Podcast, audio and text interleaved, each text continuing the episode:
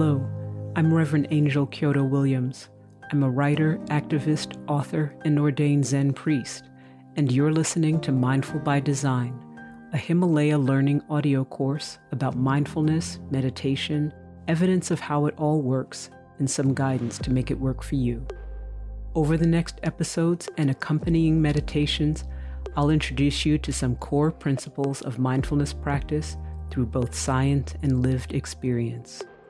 To access the exclusive guided meditations, go to himalaya.com slash mindful and enter promo code mindful at checkout to get your first 14 days free. Let's get started. In today's episode, we're asking why is it important to have a mindfulness practice that is tied to outer work as well as inner work? How is it that the work that we do with our mindfulness practice affects the social world that we live in and the people around us.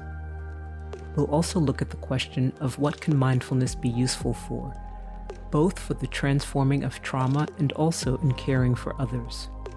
And how is it that spaciousness is important for sitting in discomfort? Dr. Sará King is a UCLA trained neuroscientist, political and learning scientist, education philosopher, social entrepreneur, public speaker, and yoga and mindfulness meditation instructor. She is currently a postdoctoral fellow in neurology at Oregon Health Science University, the executive director of Peace in Schools, a transformative mindfulness education nonprofit, and the founder of MindHeart Consulting, through which she offers up the science of social justice framework. I wanted to speak to Dr. King specifically because her unique framework shows us how wellness and social justice are one and the same, how mindfulness can matter not just for our personal lives, but also for what it means for the world that we live in. Speaking with Dr. King, we can see that not only are wellness and well being inextricably linked with social justice, we can also see that the question of who it is that's doing the science has very much to do with the questions that we ask to begin with. With this in mind, let's turn to my conversation with Dr. Sará King. So good to be here with you. I have the pleasure of having some familiarity with you, but why don't you say a little bit about what you do for our listeners? My name is Dr. Sará King, and I am a mother I am a Black woman. I'm a multiracial woman. I'm queer.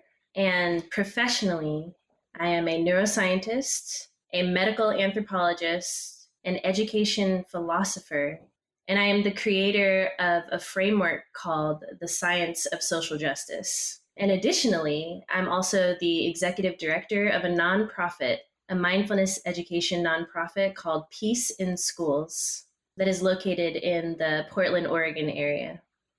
One of the things we've been doing here on Mindful by Design is being able to have conversations with people that have backgrounds in science.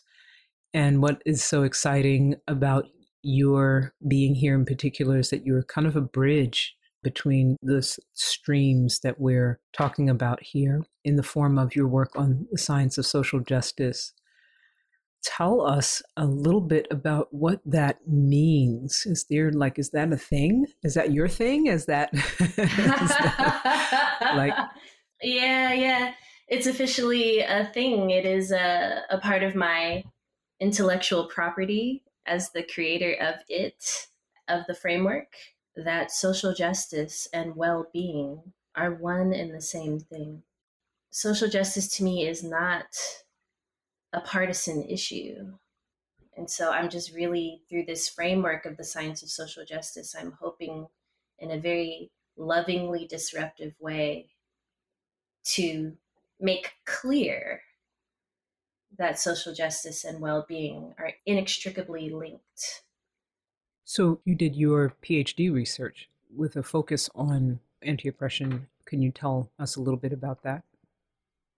Yes, I did my PhD at UCLA looking at the experiences of middle schoolers of color on the East Coast. All of them were from first generation immigrant families, mostly actually um, from the Caribbean.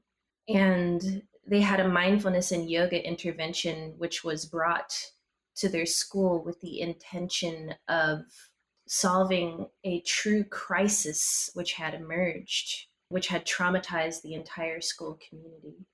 What they found was that simply offering up, well, it wasn't even an offering, it was actually mandatory. It was mandatory that these students meditate in their health class. And the curriculum itself was completely divorced from any mention of the fact that their bodies were encountering systemic oppression on a daily basis. And so when you are asking these young bodies of color to sit and be with their trauma, to really delve into that latent trauma of oppression in the nervous system, and you're being told from the point of view of science, well, the data says these practices are good for you. And for a group of those students, they were actually experiencing deep trauma in the context of that yoga and mindfulness intervention, but being told, made to feel as though, oh, that's because you're meditating wrong. And so from that experience with them, I was able to realize that having any form of contemplative practices which are completely divorced from opportunities to engage with the meaning of social justice inside of the body and in the community, that these practices are inherently going to be traumatizing.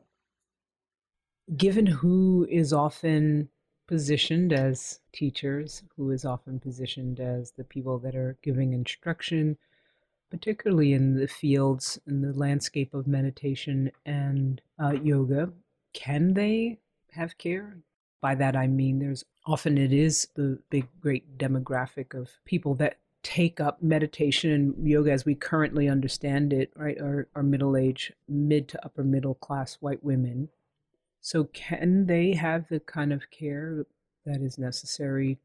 When you have a situation of, I think it's like 89% of the teaching population in the United States are white and I don't know what Whoa. the figure is. Yeah, yeah, that's it. Kind of like you know when you consider the actual population makeup of the United States, um, that figure is kind of shocking to take in. And I don't have the same figure for yoga and meditation teachers, but assuming it to be um, skewed in a similar way, I don't believe that the various fields of science nor the various training centers in yoga and meditation, and even more broadly than that, just like learning in the United States in general, places of learning and engagement, the work has not been done to understand truly the impact of whiteness and white supremacy on the nervous system, on trauma, the expression of trauma itself. So to expect for someone who has lived their entire lives inside of a body where everything around them in society has been constructed to be toward their advantage and to uplift the idea of like embodied superiority and indeed imperviousness to the pain and suffering of people of color and then to bring these same individuals into schools full of youth of color and expect them to be able to meet with their pain with authentic care and knowing it's impossible. So you you've used the word trauma. Say something about what that means on a body. What does it look like? What does it mean what does it mean physiological what does it mean on the the brain what's the neuroscience of mm what that looks like on the brain. How how do I kind of wrap my mind around this term trauma because it gets kicked around a lot? Well, I would say that an excellent starting point is the concept of stress. So, in our lives, we're constantly coming into contact with stimuli, whether that's the things, the objects that we see that are within our vision, the things that we hear, smells are all potentially triggering of a stress response inside of the body. The relationships, the people in our relational spheres that we come into contact with can trigger stress inside of the body. And stress is another word for this delicate dance inside of the body of its attempts to constantly adapt to all of the sometimes overwhelming amount of stimuli that we are coming into contact with, right? So the body has to secrete cortisol, for instance. And the cortisol is a stress hormone that we're secreting at different levels throughout different times of the day that is allowing us inside of our nervous systems to engage either in, say, the sympathetic nervous system, which is kind of like you can view as a gas pedal, and it says, go towards that, go towards that, get that. Or it says, get away, get away.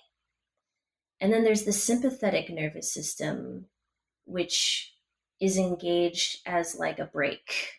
And when stressful stimuli is taken out of our environment, then it is giving this signal to our body of like, oh, you know, I can I can rest, I can relax, I can digest, um, I can experience a certain kind of spaciousness and calm. And we'll find ourselves moving through these different embodied states of stress and adaptation to that stress, and then not stressed and calm, resting, digesting. So, trauma, that word trauma, what that means, in my interpretation at least, is anytime that we encounter some sort of stimuli in our environment which overwhelms the stress system of the body, our ability to modulate that stress response and in some cases, the brake is pressed down so hard of that parasympathetic nervous system that we go into a trauma response that reflects the faint and the freeze response. And we're numb, we're stuck, we're dissociated. It's hard for us to be present and fully in our bodies in any given moment. We're distant, detached. Or that gas is pushed on super hard, and we're in a place, we're locked into a zone of deep reactivity to everything that comes into our path. Our bodies are interpreting stimuli that is not necessarily threatening as a threat to our survival, to our life. And we are reacting constantly from that place of needing to defend and to protect ourselves from imminent death. And that would be, I think, the most succinct way that I would describe that trauma system and the ways in which, when we're associating it with the brain, depending on from in utero, our mother's experience our grandmothers, our great grandmothers' experience of stress gets passed through the bloodstream, literally into the water in which we dwell as babies, and begins to shape our brains, right? The amygdala and our fear response, or the insula, right? Which is um, associated with our like relationality and our ability to pick up on social cues inside of the environment. This is all getting shaped in utero and then throughout our lives. And if we are happen to be born in a body that is Black, Indigenous, Latinx, marginalized, oppressed, then it is going to have a very deep encoding on the structure of the brain itself and our ability to recognize this intergenerational trauma that is passed down womb to womb to womb and our capacity to heal and liberate ourselves from that which has been passed down. So you're saying that this is in the body. This is not like as as you intimated before, kids being bad, kids being having poor behavior or acting out in class that this that there is potentially a correlation between what gets reported as poor behavior, poor choices, antisocial behavior, maybe fighting, so on and so forth. That, that has something to do with not just the particular moment of something arising, but something that, that travels through further than just where they are in that moment. There's so much wisdom in what you're articulating because I think for many people, especially with regard to the experience of race, there can be so much shame, guilt, anger, rage that meets with any given moment where the racial identity is really what's at question or what's at stake, right? That which is either threatening our survival or giving us um, privileges and advantages, right? And I would like to propose that many of these deeply emotional responses, because emotions are always stemming from nervous system states of unmetabolized intergenerational trauma, oftentimes the way in which we're responding to meet any given moment is actually a response that is coming from our mother or father or grandparents, or it could even go seven generations back so that when people are in this place of reactivity and the reaction is so disproportionate to what's happened, so disproportionate, right?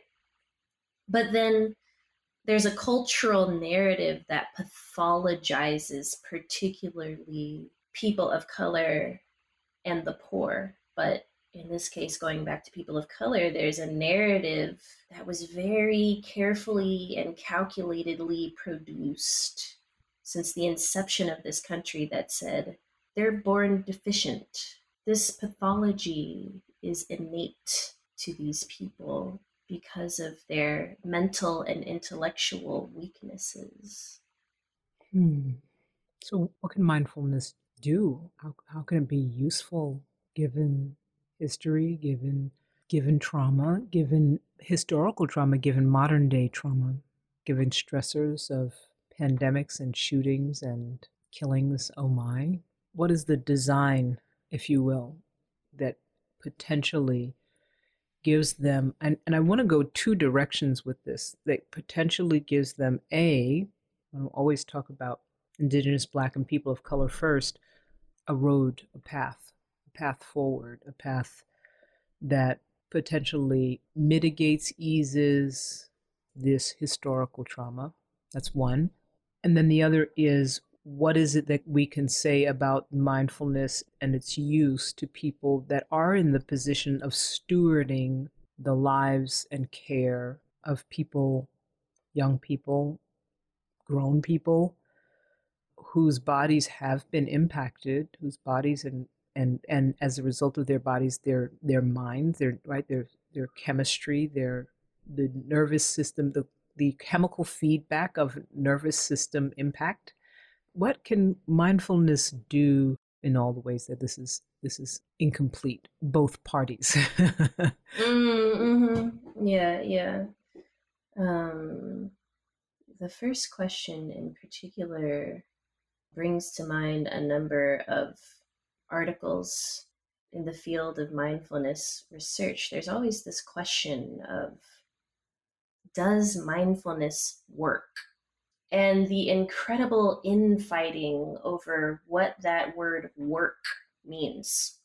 So, living in a capitalist society, I feel as though mindfulness has been duly co opted as a part of a machine of productivity that tells us that anything that we input into our bodies has to leave us somehow a better producer, a better worker, more highly evolved and efficient consumer and producer of products. Mm-hmm. So that that's not just a producer, but like a consumer of products. Right. Like, how are you going to know what to buy if you can't chill your nervous system out? How will you know what goods are most in alignment with your identity if you're too stressed out? And so I would love to compassionately push back on the paradigm that says that mindfulness is about reducing stress, reducing anxiety, depression, and all the many things which we have thousands of data points to supposedly point in the direction of. I would say that mindfulness in my practice just me personally, has really been about expanding my capacity to be ever more deeply with discomfort and suffering.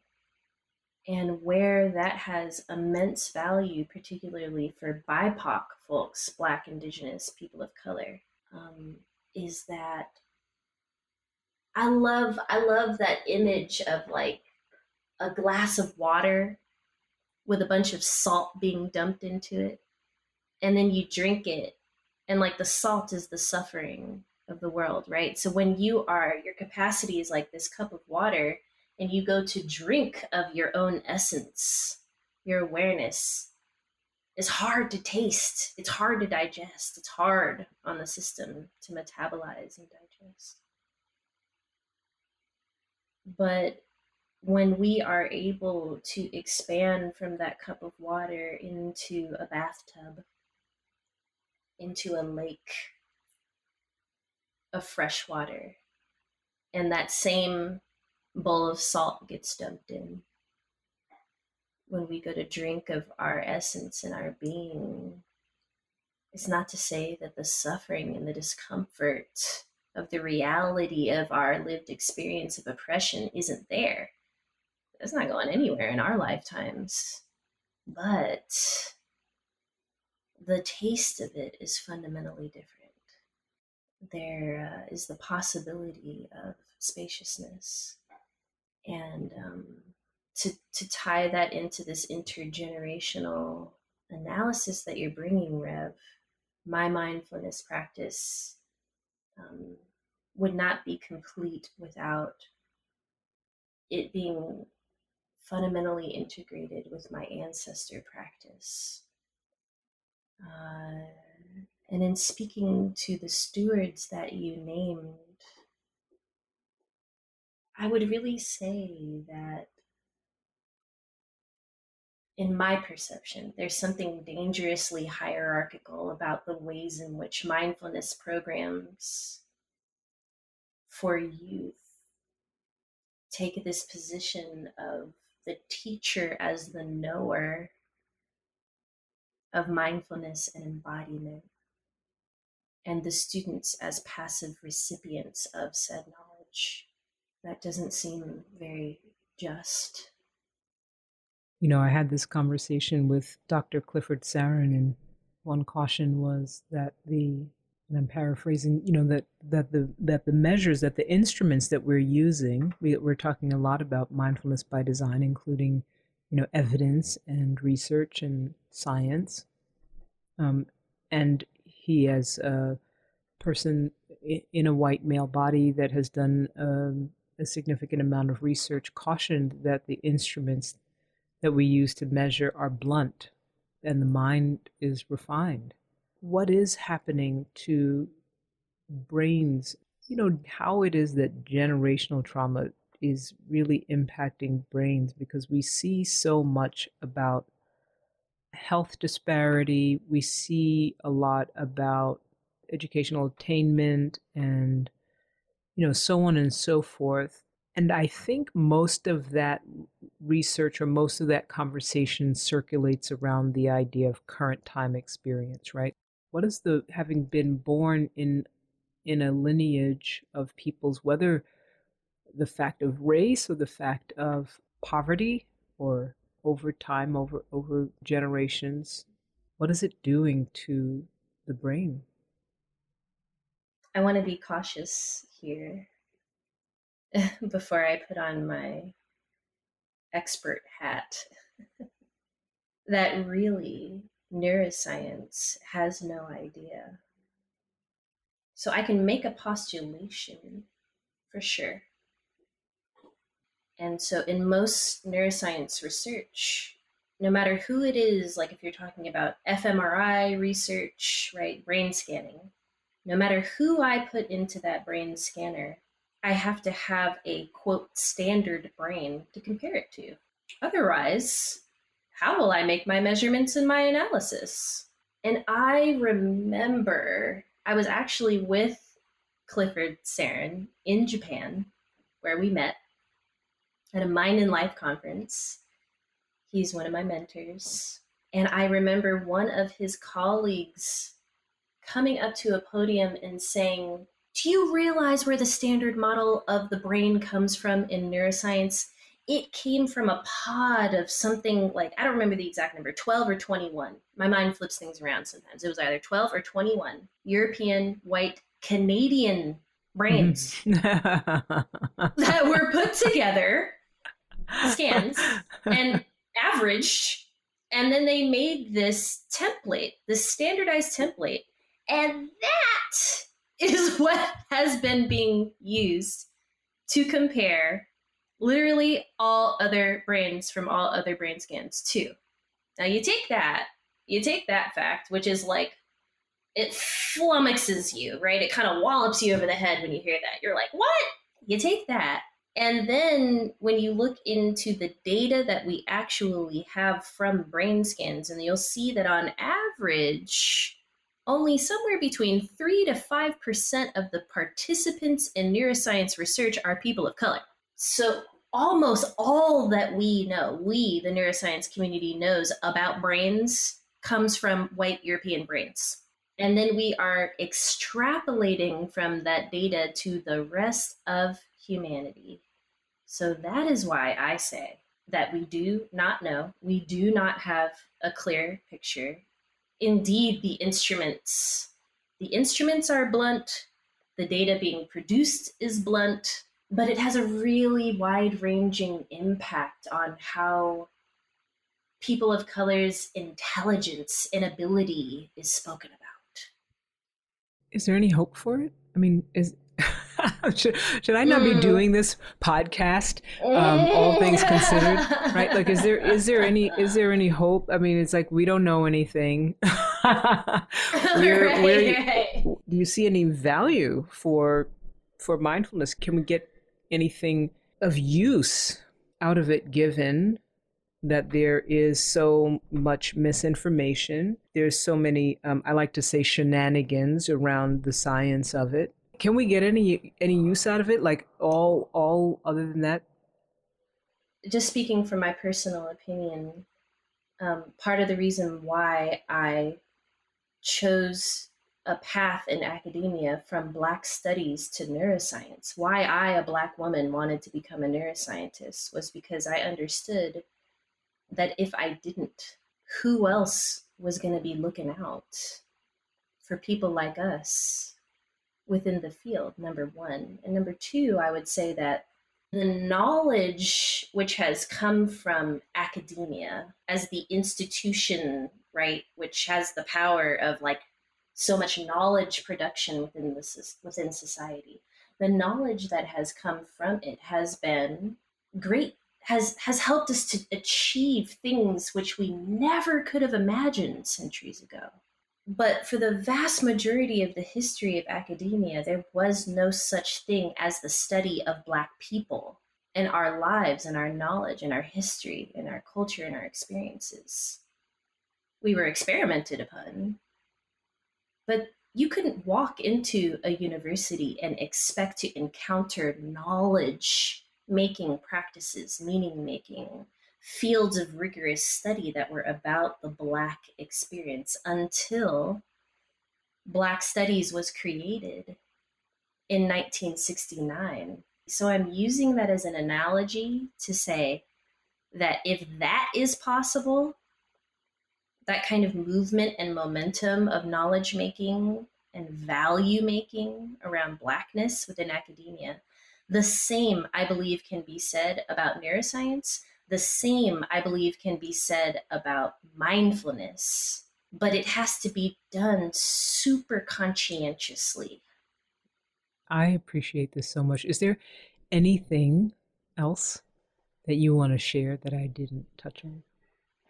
Yes, I would like to share with listeners that one of the things that I'm really excited about in just having entered into my position as executive director of Peace in Schools is that my framework, the science of social justice, which stipulates that social justice and well being are one and the same thing. And in fact, contemplative practices are key to discovering the why and the how of that. We are going to be integrating that framework into the already existing Peace in Schools curriculum in order to offer this mindfulness experience up, a mindfulness experience that is completely grounded in social justice up. I hope in the future on a national basis to youth across the United States. And I hope that you will join in and um, and follow us in our efforts, support us in our efforts, because I think it's absolutely crucial and key given this moment of time that we are in. I, I certainly agree, and I hope that all of our listeners will run, don't walk to uh, go and find out more. Uh, don't don't don't digitally trip as you go. um, and uh, I just want to thank you so much for this really illuminating conversation and I think, you know, contemplative in the best ways and complexifying, which I think is exactly where we need to be in this conversation about what it means to be mindful. And especially given that things are constructed, that things are designed, that we could be mindful by design.